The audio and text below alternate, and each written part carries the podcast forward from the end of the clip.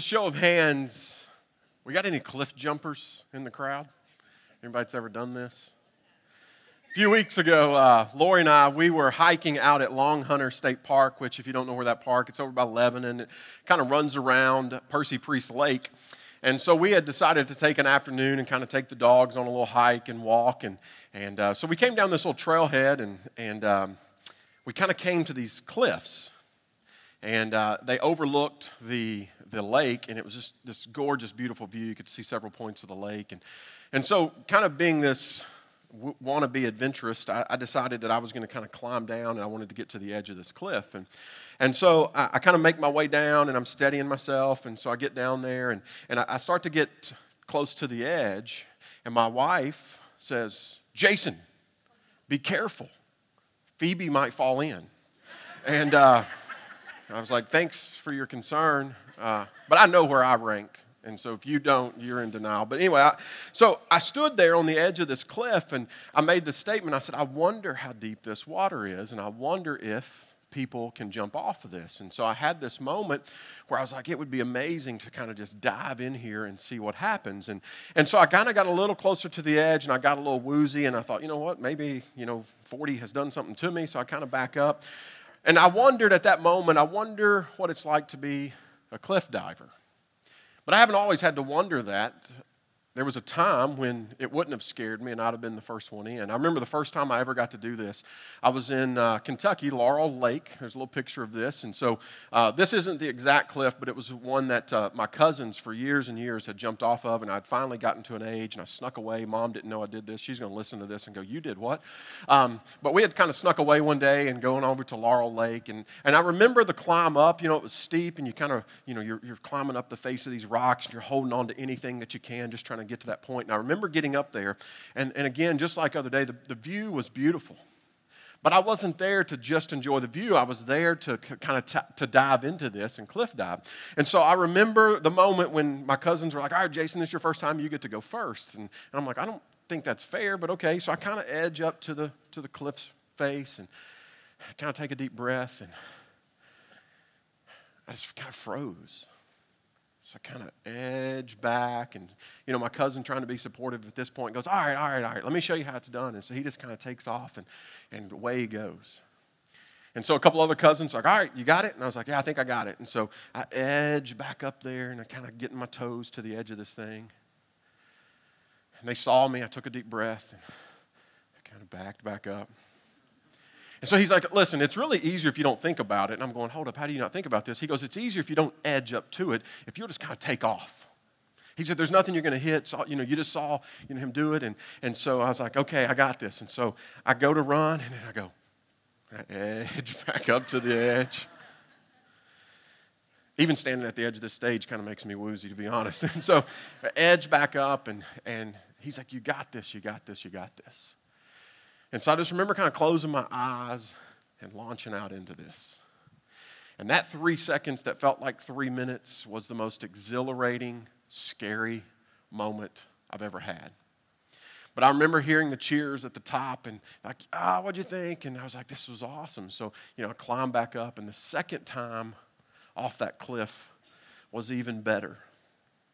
You know, I'm not quite the cliff jumper that I used to be, and as I stood there on Percy Priest, I realized that.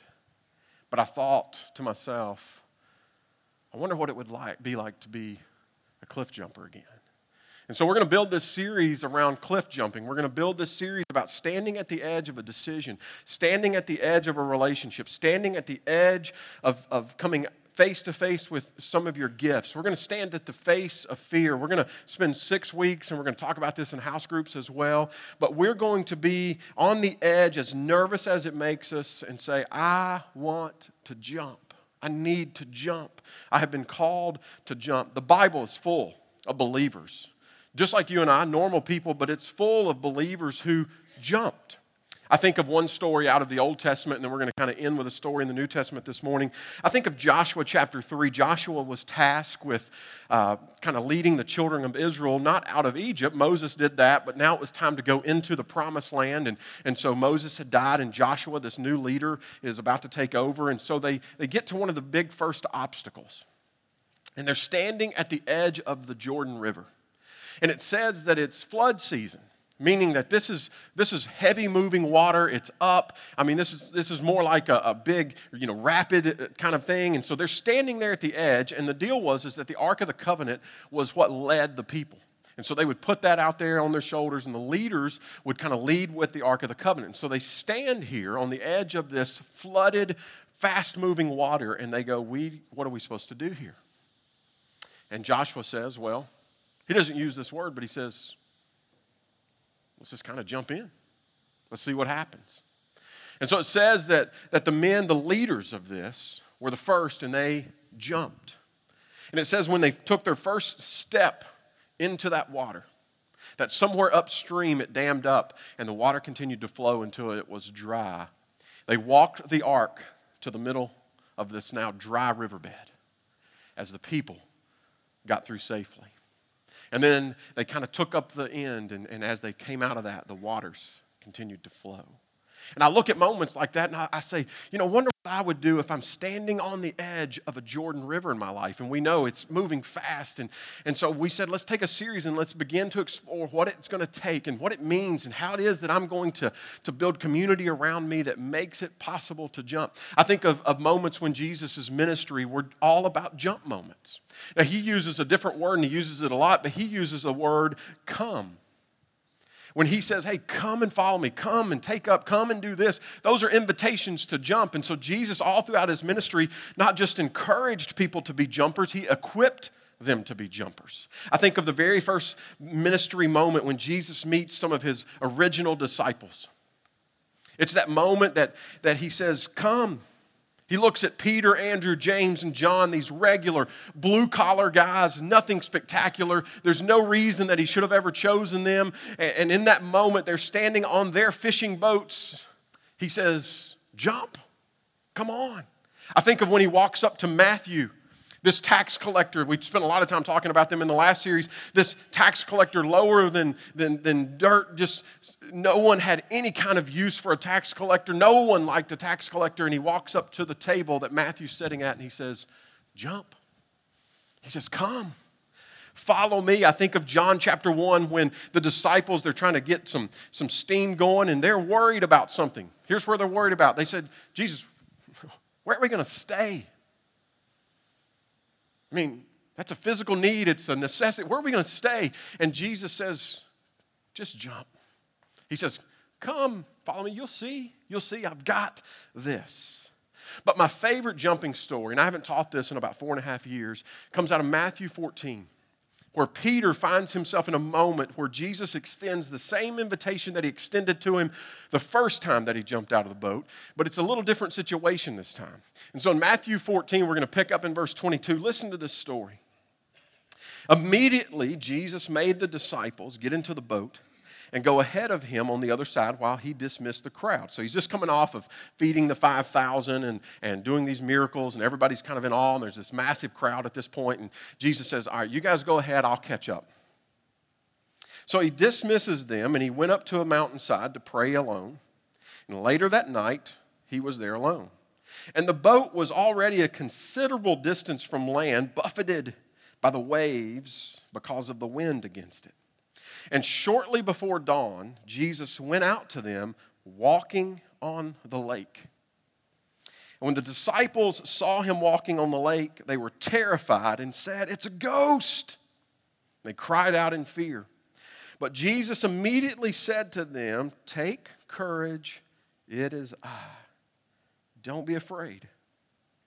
Lord, if it's you, Peter replied, tell me to jump.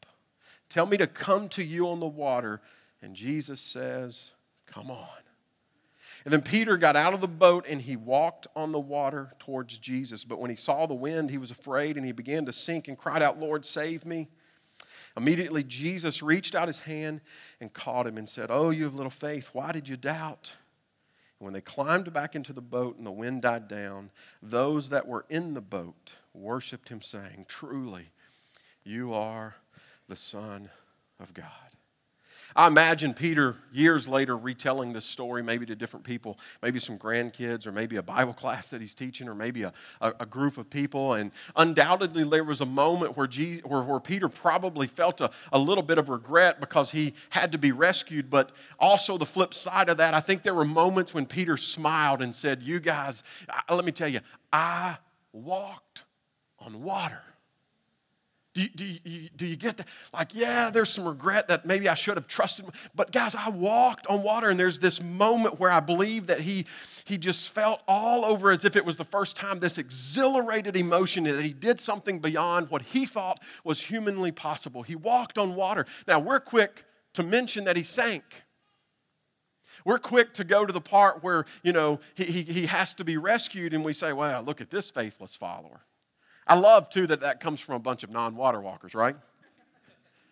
And did he, did he encounter a certain degree of failure in not completing the walk? Sure. But I want to suggest that there were 11 bigger failures still sitting in the boat.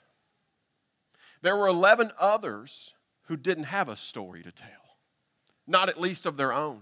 I think there were 11 other individuals who sat in the boat and said, Wow, Look what we could have done. Wow, we should have been out there. I wonder what it was like. I know we saw Peter do it, but I wonder what it was like for us to do it. And so when I see this story, here's what I get.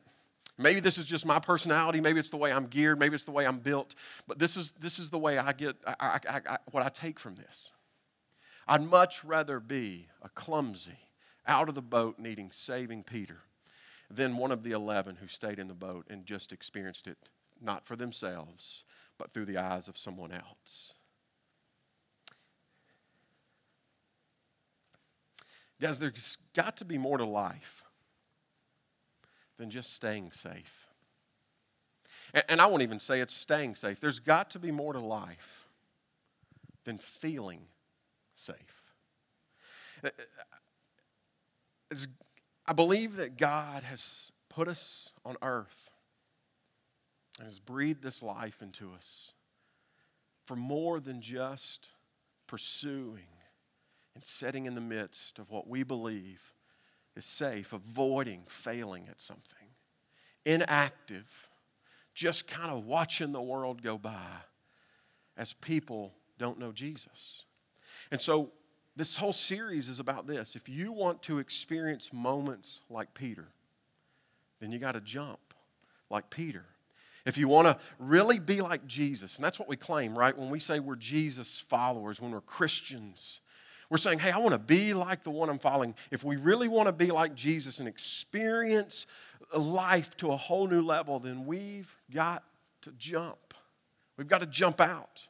And for some of us, that's going to mean we've got to jump out of our comfort zones. We've got to jump out of some, some bad habits. We've got to jump out of just some really bad rhythms in our life. We've got to jump out into some new places, jump out of our homes, jump off Facebook. We've got to jump out into the community. We've got to jump out into the, the neighborhoods that we live in, but we've got to jump out of the boat at some point. And I don't know about you, but I, I, pray that when people sum up my life, they look, they have more to say than, man, Jason sure could sit and occupy a seat in the boat. I'm going to tell you, he occupied a seat like nobody else. I mean, he, he didn't dare, he didn't move, he didn't walk on water, but he didn't get wet either. And I pray that, that there's more. I want people to say, yeah, Jason was a risk taker. He dared in the name of God. There wasn't any place that was too scary or, or, or too unpromising or that he felt too ill equipped. Man, Jason was a guy who got out there in the name of God and he trusted God in these moments. And I pray that that's what God says about us. I ran across this quote from Theodore Roosevelt that just really kind of brought this home for me. Just listen, it's a long quote, but I'm going to put the last part on the, on the screen. But listen to this. It's not the critic who counts, not the man who points out how the strong man fails, or where the doer of deeds could have done them better. The credit belongs to the man who is actually in the arena. Whose face is marred by dust, sweat, and blood, who strives valiantly, and, who errs, who comes short again and again, because there is no effort without error or shortcoming, but who does actually strive to do the deeds, who knows great enthusiasms, the great devotions, who spends himself in a worthy cause. And then look at this who at best knows in the end the triumph of high achievement, and who at the worst, if he fails, at least fails daring greatly, so that in his place shall never be with the cold and timid souls who neither know victory or defeat.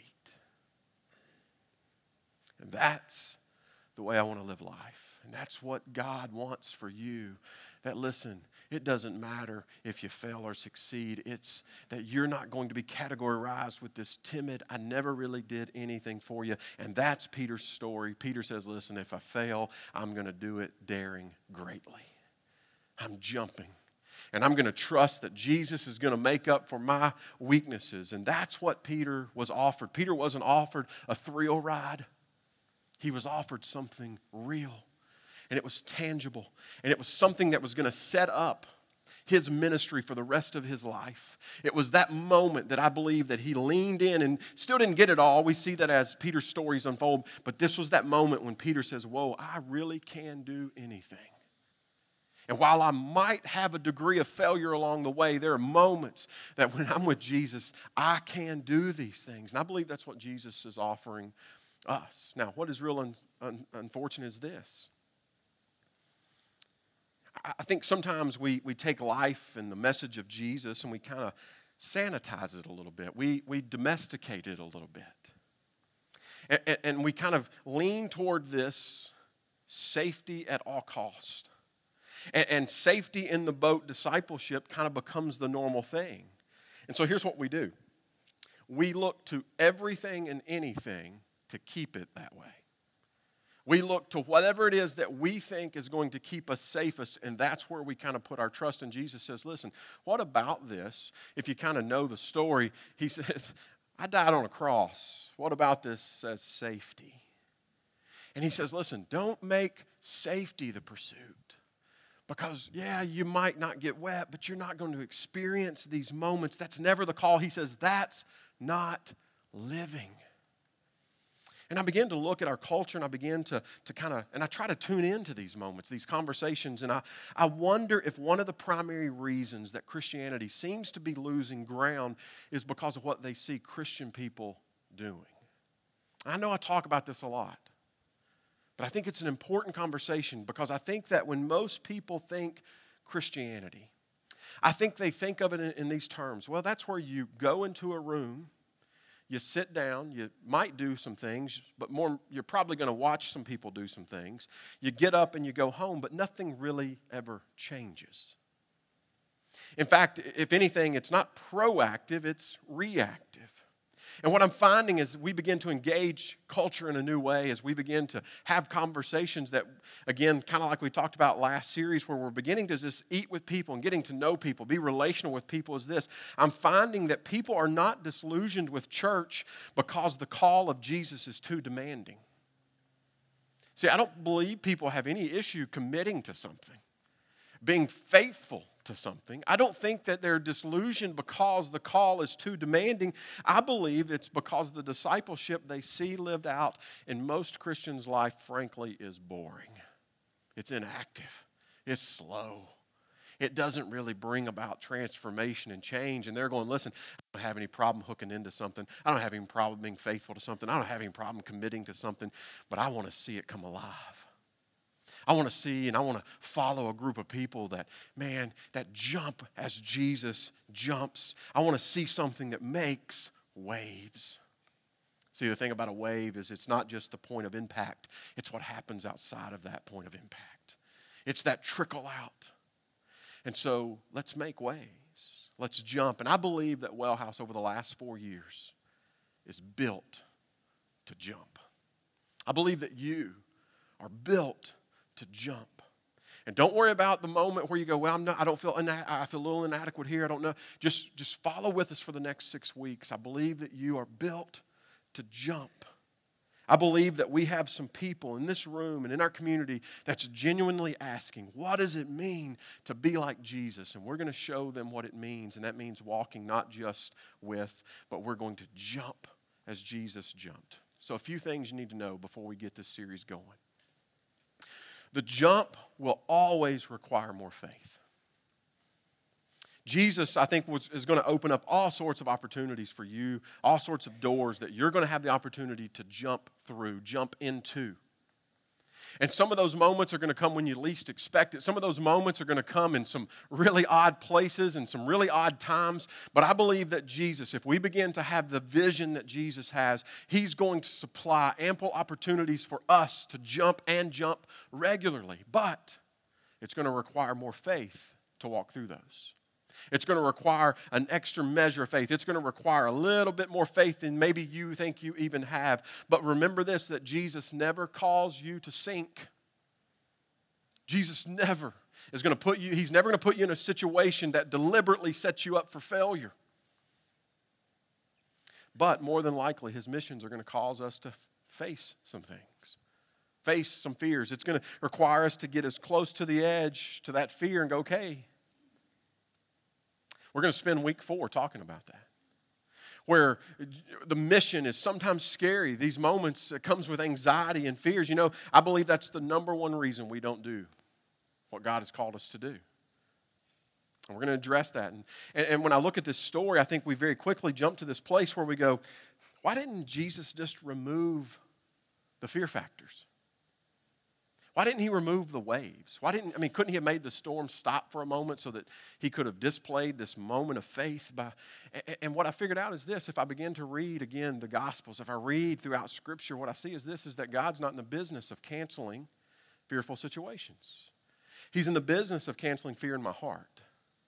And so what happens is this is that in the midst of those situations, I grow, my relationship grows, my relationship with Jesus grows, my faith grows. And what I'm figuring out following Jesus is this that fear is the price of growth. See, by putting Peter in a position to fear, he also puts Peter in a position to grow. He puts Peter in a position for his faith to grow. I also notice this in the story about this. Peter never asked for an opportunity that was guaranteed. And I think sometimes we've just got to get rid of the guarantee mentality and say, God, I don't need a guarantee, I just need an opportunity. And we begin to shy away from saying, God, now before I jump, I need to be guaranteed the following things. I need to be guaranteed that I'll remain safe and I won't lose friends. And we kind of go down the list. And, and, and I think Jesus says, hey, don't ask for guarantees, just ask for opportunities and then have the courage to step into those. Opportunities that only a bigger faith can conquer. And like I said, inside the boat, you'll never get wet, but you never walk on water. Also, that life in the boat always seems safer. Almost everybody agree that you know staying in the boat in the middle of a storm is pretty good advice. I mean that's kind of common sense, right? I mean it's just you, you don't get out of the boat when there's a storm. But if we're not careful, what happens, like the 11, we allow the choice to be like Jesus to be dictated on the safety factor. And this is kind of like one, but bleeding over. And here's where I want to go with this I want to submit that it's not really as safe as it, seem, as it seems. Jesus tells a story in Matthew 25. And he says that he kind of divvies out some talents. He's telling a story about a, a, master who's kind of going out of town and he leaves some things in people's charge. One guy he leaves five talents, one guy he leaves three, and one guy he leaves one. He says, Hey, I need you guys to kind of be good stewards of this, take care of it, uh, but also see if you can kind of multiply it. And the master goes away. It says that when he returns, he kind of collects. And so he comes up to the one that has 10, and he says, All right, and he says, or five, and he goes, Hey, you're going to be excited. I've kind of doubled it. And the guy with three says, Oh, Master, you're going to be excited. And the, the guy with one comes up and he says, Master, you're going to be really happy. Here's your one talent. Aren't you proud of me? I kept it safe.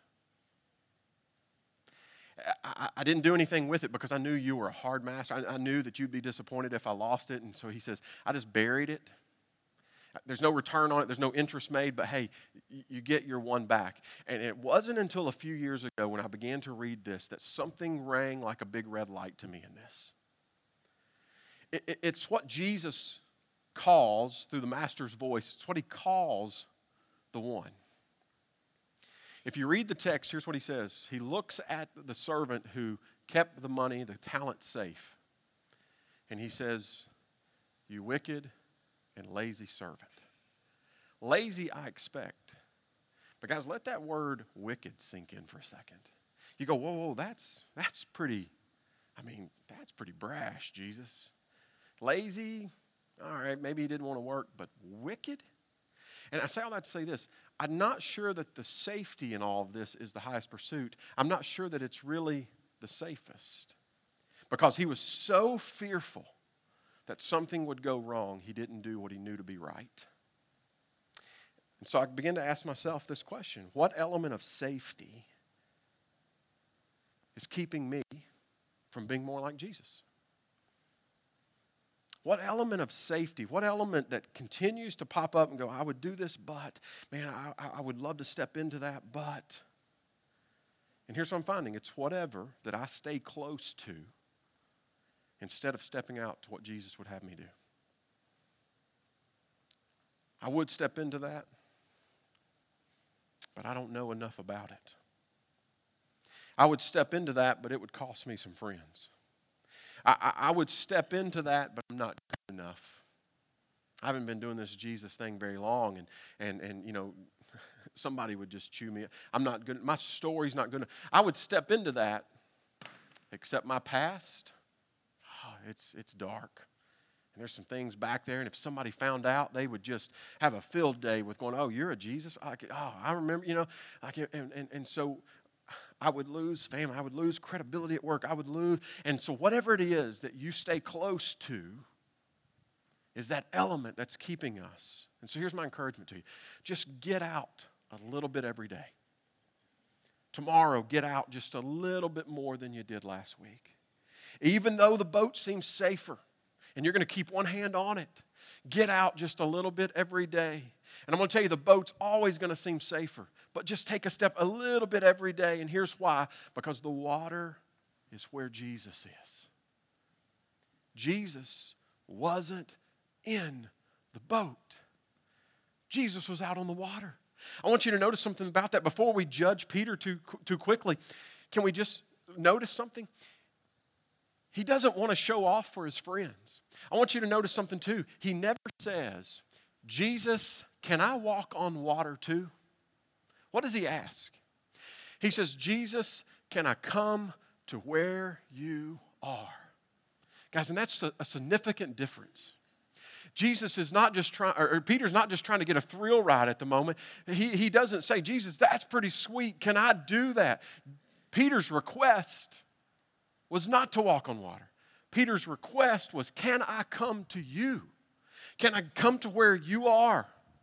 Peter wanted to be where Jesus was, and Jesus wasn't in the boat.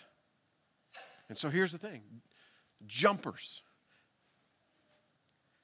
As you begin to feel maybe some, some excitement or anxiety or fear with what this series might bring, above all, here's what I want you to begin with this week that a jumper has to develop a passion to be where Jesus is. It, it, it's, it, it can't be motivated by anything else at the beginning other than I want to be where Jesus is. And our passion to be where, and as our passion to be where Jesus is grows, here's what's going to happen it's going to begin to remove and take care of, and it will begin to overcome some of those fears. And we will begin to experience life in new and excited and uncharted ways and arenas. To walk like Jesus means that we walk with Jesus. And you can't walk with him if you've got your hands clenched to the steering wheel of your boat. As we land this, I believe, guys, that we live in unprecedented days. I'm not fearful of the future. I'm not down on our culture. What I'm seeing is this is that unlikely people are coming to Jesus in unlikely ways, and I love that we have built a culture built on unlikely things. I love that, that, that, that we are engaging our community in some different ways and unlikely ways and, and ways that seem unorthodox. And I'm excited for what that, that, that's going to hold for us. But can I just tell you, that's the way God's story has always been written. God's story has always had an element of the unlikely. These moments when you go, that's crazy. That's insane to jump off of these kinds of moments. It's always been written that way, and He's going to continue to write it that way through you and I. The choice is this will we jump out and be a part of the story? You guys stand with me. I want you to plant both feet on the floor for just a second.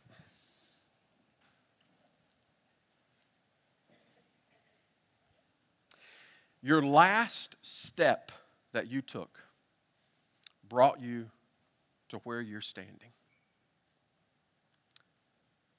Where will your next step take you? Literally. The last step you took landed you right there and right there. Where will your next step take you? Closer to the edge? Or will it take you a step back? I'm just not ready for this, I'm not equipped for this, I'm not good enough? Or will it take you to a place where you go, you know what? I'm just going to close my eyes and dive because I know that Jesus is out there. And that's where I want to be. Wherever He's at's where I want to be. And I know this that wherever I fall short out there, He will make up the difference. So, where will your next step take you? See, the invitation that Jesus gave to Peter is the same invitation he gives to us. Jump. Come on. Come, jump. And that's got to be our response to the world and to our approach and to our coworkers and to our friends and to our neighborhoods. And the, our response to that invitation will not just change the moment, it will change our trajectory, it will change your legacy. And one of the things that makes jumping not only easier, but so much sweeter is this. I remember that moment that I stood on that cliff in Laurel Lake, Kentucky. If it had not been for the community of cousins, I'm not sure what I would have done. And what makes that moment sweeter, what makes that moment enjoyable, what makes that moment easier is community. Not just that they encouraged me to jump in, but they celebrated with me when I did. Guys, you are not alone in this. God did not create us to live alone and to experience these moments. You don't stand on the edge of your cliff alone. Community matters in this. And so that's why we chose to do this during house group season. Because we wanted you to tackle and think through and, and be a part of a discussion about some personal jumps, but do it in the context of community.